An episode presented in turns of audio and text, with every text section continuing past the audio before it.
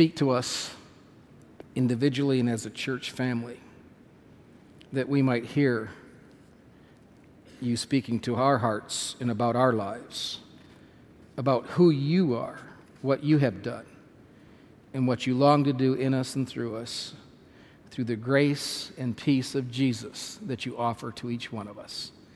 In Jesus' name, amen.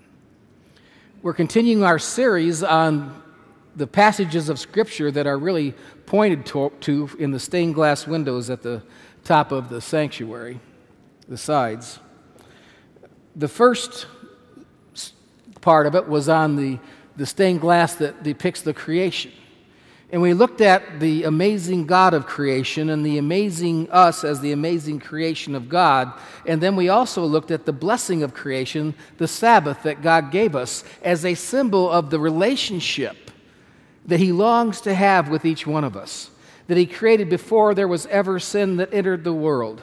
And we discovered at the end of the message last week that God rested from all He had made because he was refreshed. Remember that, those of you who are here? We talked about the fact that the God of the universe is refreshed when we spend time with him. I had two or three or four of you say to me last week at the end, I had never thought about the fact that my worship could refresh God. If you don't believe me, turn to Exodus 31, verse 17. You can reread it for yourself. And so this morning, as we refresh God and He refreshes us, we are now moving and started to a little bit the, in the sermon last week to the second stained glass window, the one about what is called the story of the fall, or the story of how sin entered this world. And how sin entered the world is at, at one and the same time something that we, we kind of get and we kind of understand, and at the same time, it is a mystery. It cannot be fully explained, can it? Before we get into the, the actual message, I just want to ask a couple people to come up and help me out, and that's Jos- Pastor Josie and, and Nikki. And I've got something I want to give to them. I want, I want to give them something, and here, this is for you, and this is for you. And I want them to compare what they have, and I want them to tell me that's okay, just it'll be all right. I'll walk over it. Okay. I want them to tell me which one of them has the real quarter. Which one has the real quarter? So I guess I'll, I'll start with Josie first. As you look at yours and you look at hers, which one of you has the true quarter? Um, that would be me. Why do you think you have the real quarter? Well, I um, have the real quarter. First of all, um, I've lived longer than Nikki and, and I know a little bit more. Therefore, because um, the, the head here is the head of George Washington, who, you know, kind of led the Revolutionary War and, and made uh, the United States the United States, and it says quarter dollar on it actually, and um, yeah, so for that reason, mine is the, the real quarter. What do you think, Nikki? Well, uh, I might be younger, but maybe a little more wiser because this is obviously the quarter. It has uh, Indiana, which is one of our states, and it was founded in 1816, which it says right here. And it also has a race car on it, which I know Indianapolis 500 is race car, and that's very American, and so this is the quarter. And also it says E pluribus unum on the back, right here, and that's United States quarter. Um, I, I just just let me let me Okay. say a couple more things. Um, that's one. That's a that's a state quarter. This is the United States of America quarter here. So just have to point that out. Indiana is one of the states, which is a quarter, if you will, of the United States.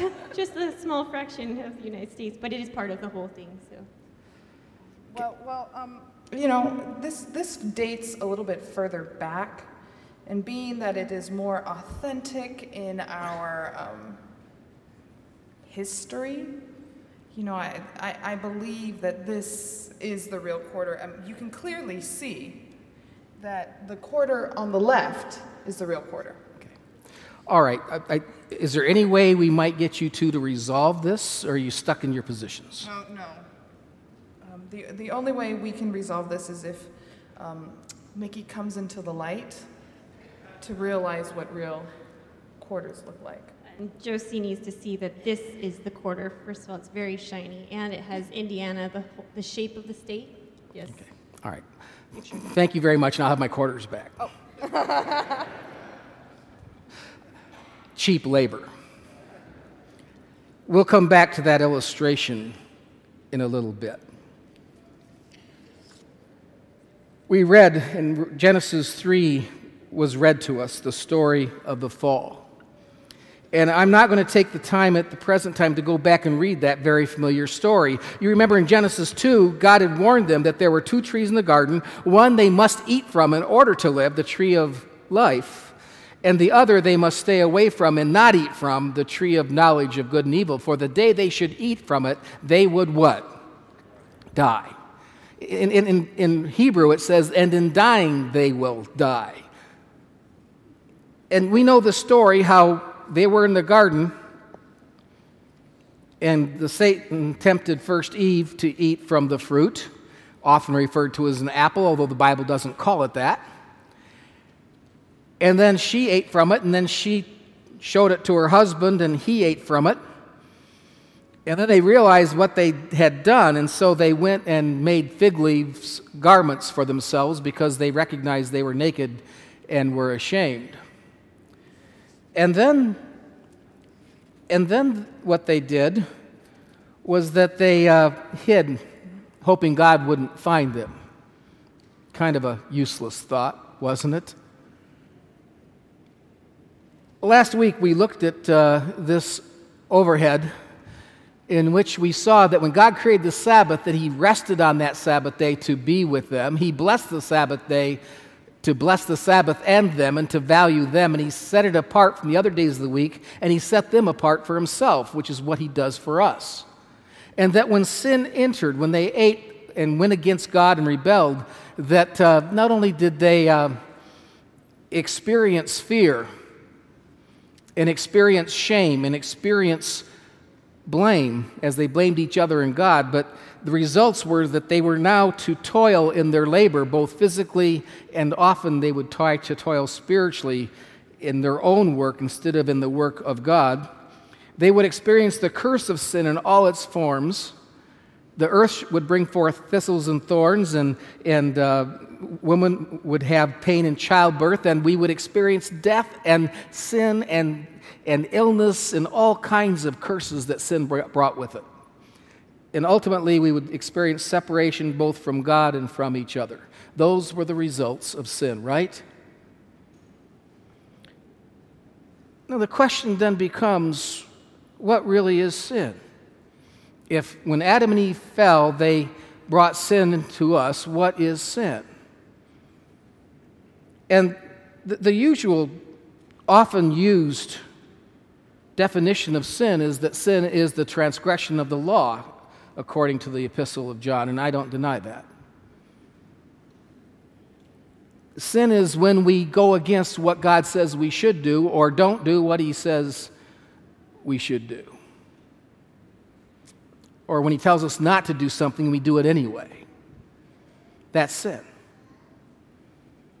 And there's all kinds of truth to that, and we've all sinned and fallen short of the glory of God. Is that not true?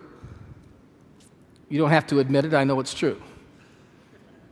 I know it's true for me, and I know it's true for you. Because I know you live on this planet, and I know that sin has entered this planet. But if that is not the only definition of sin to be found in the Bible, there are different words for sin and they mean different things, but one of the definitions of sin to be found in the Bible is sin is missing the mark. That's a, the word in Hebrew and the word in Greek.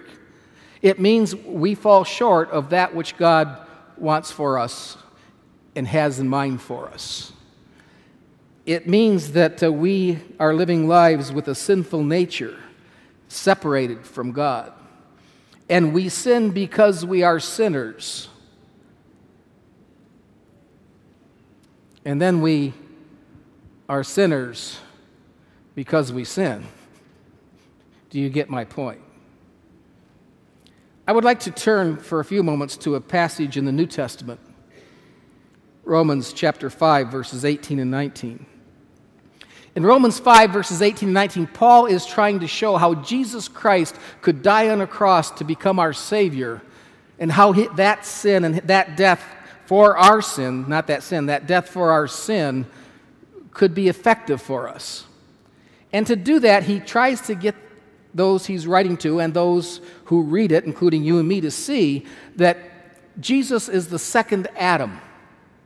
He is the second Adam, and as the second Adam, whereas the first Adam sinned and the results of that sin affected all of us, affected the many, so Christ, as the second Adam, lived a perfect life, and his life and his death affect us too, or can at least.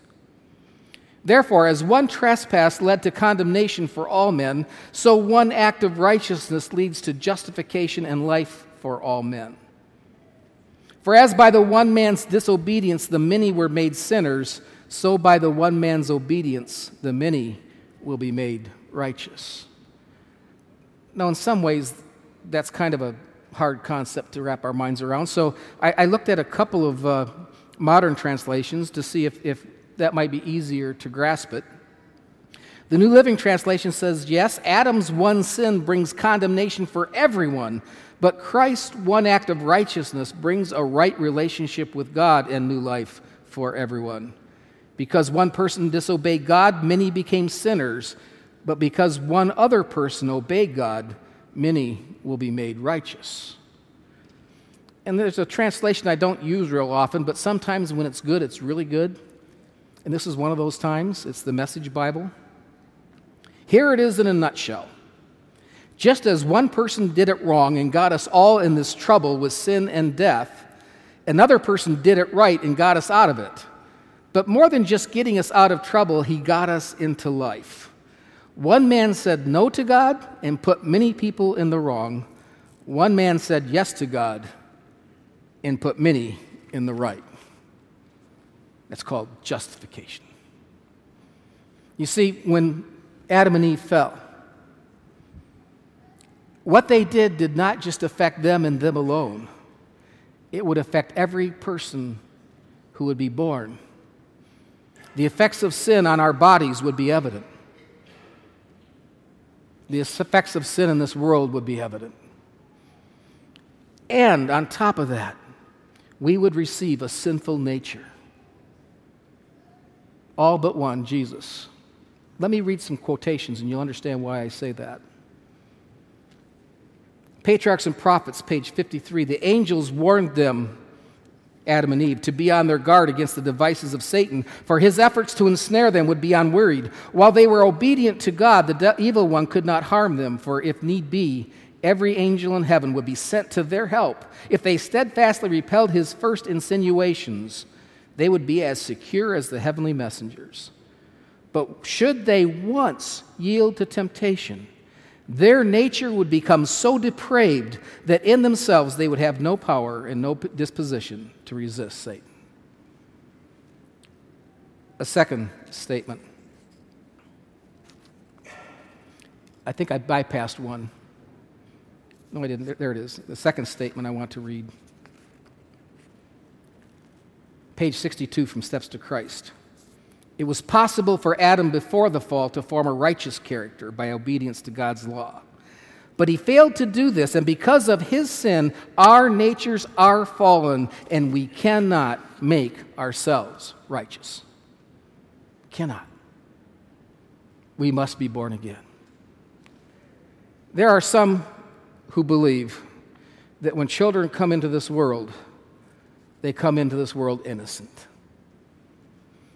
You've said it yourselves as you've stood beside the crib of your child who's sleeping, and you just say, What an innocent little baby. Isn't that precious? We, we like to think that they come into this world innocent.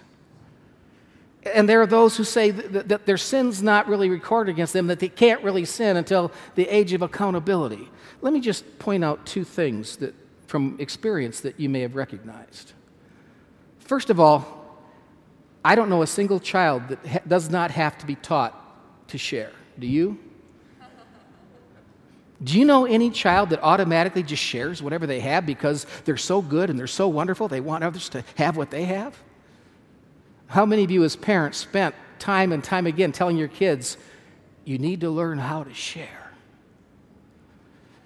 And when they do things that are wrong, you, you try and teach them that they need to say they're sorry. And I read on the internet this week that a psychologist said you should never teach your children to say they're sorry. They're, they can not handle that. And I disagree. I think we're supposed to teach them that. Amen. There's another experience children have. Any of you ever have to discipline your child before the age of 12? If we aren't responsible for our sins before the age of 12, then you do something God doesn't do if you discipline your children because you believe they know right from wrong. You believe that they knew when you told them, do not lie, that they understood they should not tell that lie. And you know they knew it was wrong because they went and hid from you when they found out you knew or might know. Or was I the only kid who did that? See, when Adam and Eve fell, when they sinned, that selfish, sinful nature did not just stay with them, it was passed on to every person but one. Because we are told that Jesus didn't just die for the forgiveness of our sins, but he died so that our nature could be sanctified and made right and beautified and made fit for the presence of God. And so God has a problem Adam and Eve's sins.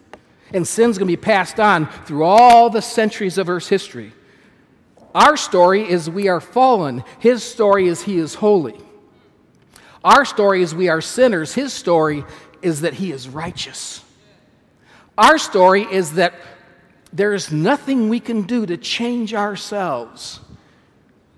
His story is that He's the unchangeable God of love, and He'll do everything to change us.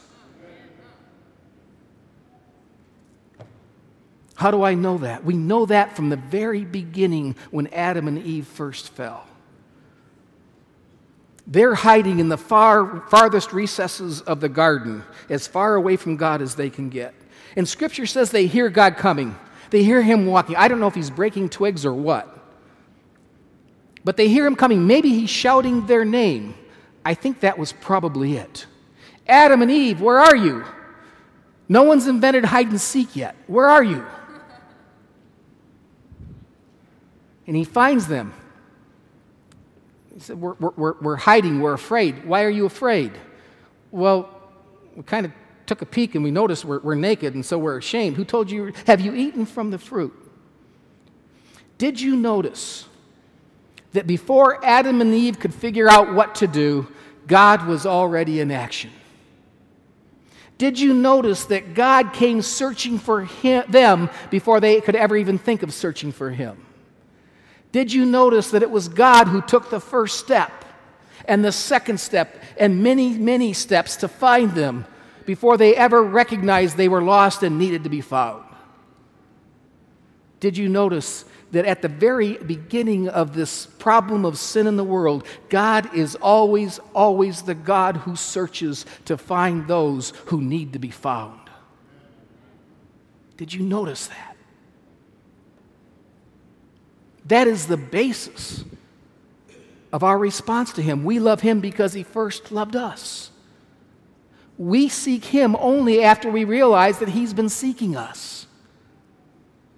In the story of the fall, we see a motif in Scripture that we never, ever, ever should lose sight of, and that above all and beyond all, God is the God who searches. For those who rebelled against Him, and knew it, for those who were going away from Him and didn't know it, for those who thought they were okay and weren't. God is the God who searches, not just once, not just twice, but many, many, many times. You know the Bible story. The Bible's filled with stories of God searching for people who were hiding out in one form or another. He sought out Adam and Eve hiding in the depths of the garden. He sought out Jacob, who was running away from home after relying on his deception to try and fulfill God's promises to him, and he's running for his very life from his brother. And God comes through angels climbing up and down a heavenly stairway. God searches for Moses hiding from Pharaoh and his people in the desert, and he finds Moses by lighting up a bush on fire that doesn't go out. God searches for David in his palace, trying to hide his sin with Bathsheba and his sin of, of killing her uh, husband Uriah by proxy. And he sends a prophet, Nathan, to stand there and to tell him in private, You are the man. God's searching because he doesn't like it when his children are lost. God sends an angel to Elijah in the wilderness when he's filled with depression and doubt and tells him to stand at the entrance to the cave and, and to look out. And he finally hears God speaking to him once again in a still, small voice. God searches for the good and wicked kings of Judah and Israel when over and over again they're taking Israel, the Israelites into captivity and, and leading them to worship false gods. And he loves them so much, and he, he, is so intent on his search that he asks a prophet, Hosea, to go and marry a prostitute, a religious prostitute, not once, not but three times. Didn't ask him three times, he told him to do it three times. He does it as a symbol of the fact that he wants Israel to know that he doesn't give up on them easily, nor does he give up on you and me easily. Aren't you grateful for that this morning? God is the searching God. We know that to be true because he sent Jesus to seek and to save the lost. And when Jesus was on this earth, he, in his teaching, he told parables of the lost the lost coin, the lost sheep, the lost sons. Uh, he performed miracles in which he, he healed those who were hopeless and thought they were out of God's favor because he wanted to get their attention. He had meetings and interactions with those who were the outcasts of society because he wanted them to know that they weren't beyond his reach either. He sent the Holy Spirit to fall on people from all nations because he wasn't willing to just be satisfied with one nation and one people only. The searching God of the Bible sent a message to Saul, who was hell bent to enforce truth on others but he didn't know the one who was the truth. Throughout the centuries, God sent the message to people like Luther and Wesley that they were not beyond his reach.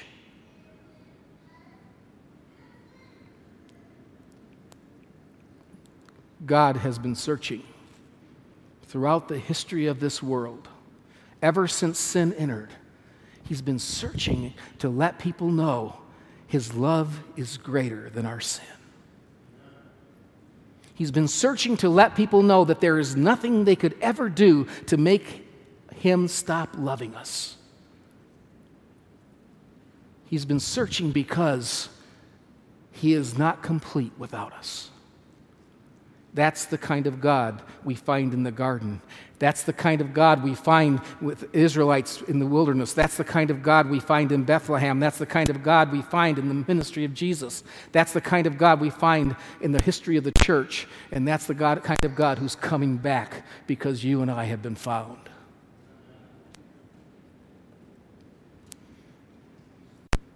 And the sad thing is, sometimes in the church, we're often like Nikki and Josie this morning. We look at different aspects of God and His Word and different truths about God and His Word, and we hold them in our hands and we say, This is the way, this is the way it is, this is the way it must be. And we're looking at only one side when many times there's two sides to a coin. There is the side of sin that says sin is what you do, there is the side of sin that says sin is who you are, that makes you into a sinner who does wrong things. There is the side of God who says, I am seeking and saving. I will save anyone who comes to me. There is also the side that says, only those who accept will receive it. There's the side that, of the coin that says, of, of God's word, that says, I am searching. I want all to be saved. And there's the side that says, there will be some who will be lost. But it's the same coin.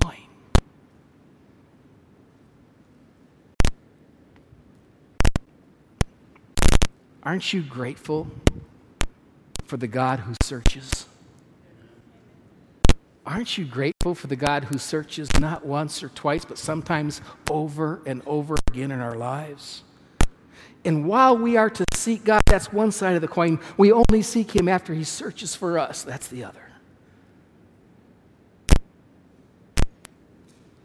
And so I got carried away and forgot to show you the picture. Sorry about that. And so this morning, it is with, I don't know what kind of emotion I, I feel. It is with the greatest of assurance. It is with the greatest of hope. It, it is with deep down joy that I want you to know that the God of heaven is the God who searches. And I don't know where you're at this morning. You may have been a member of the church for years and you still don't know that you have the promise of eternal life through Jesus Christ. He's searching for you. You may be wondering, who is this God anyway? Do I really believe in him? Can I know him? Can he handle my doubts if I, if I ask questions about the Bible or ask questions about who he is? Will, he, will he zap me for it? You are in good company because you are among those whom God sought out when we still had doubts. I was one of them. I don't know if you're someone who's just been growing with Christ day by day. And somewhere along the way you slipped a little bit and you're wondering, will he still call me? And this morning I want to reassure you that we worship the God who searches, who doesn't give up on us easily. Why? In the book of Hosea, the 12th chapter, to the 11th chapter, Hosea depicts God. And God tells Hosea to depict him this way. As someone who bends over a child and holds onto a child who's learning to walk and puts a rope around them so that they can be there to train them and to help them and to, to enable them to walk so that they can grow up to fulfill that which the, the parent wanted them to fulfill. He's a parent watching over us, watching our every step, encouraging us to grow and to know and to love Him because of His great love for us. Wherever you might be this morning in your relationship with God, know this.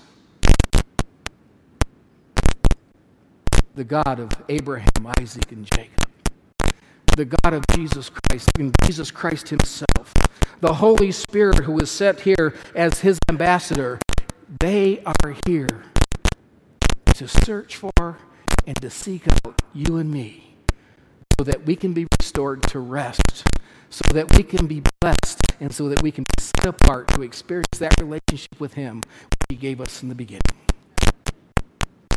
Won't you accept His love for you? Let's pray. Father God, thank you. Thank you that you are a searching God. We honor and praise you for that. Be with us, I pray, as we leave this place. May we have your character and may we seek to be searching for those that you are searching for too. In Jesus' name, amen. Before I leave the platform, three brief announcements. Uh,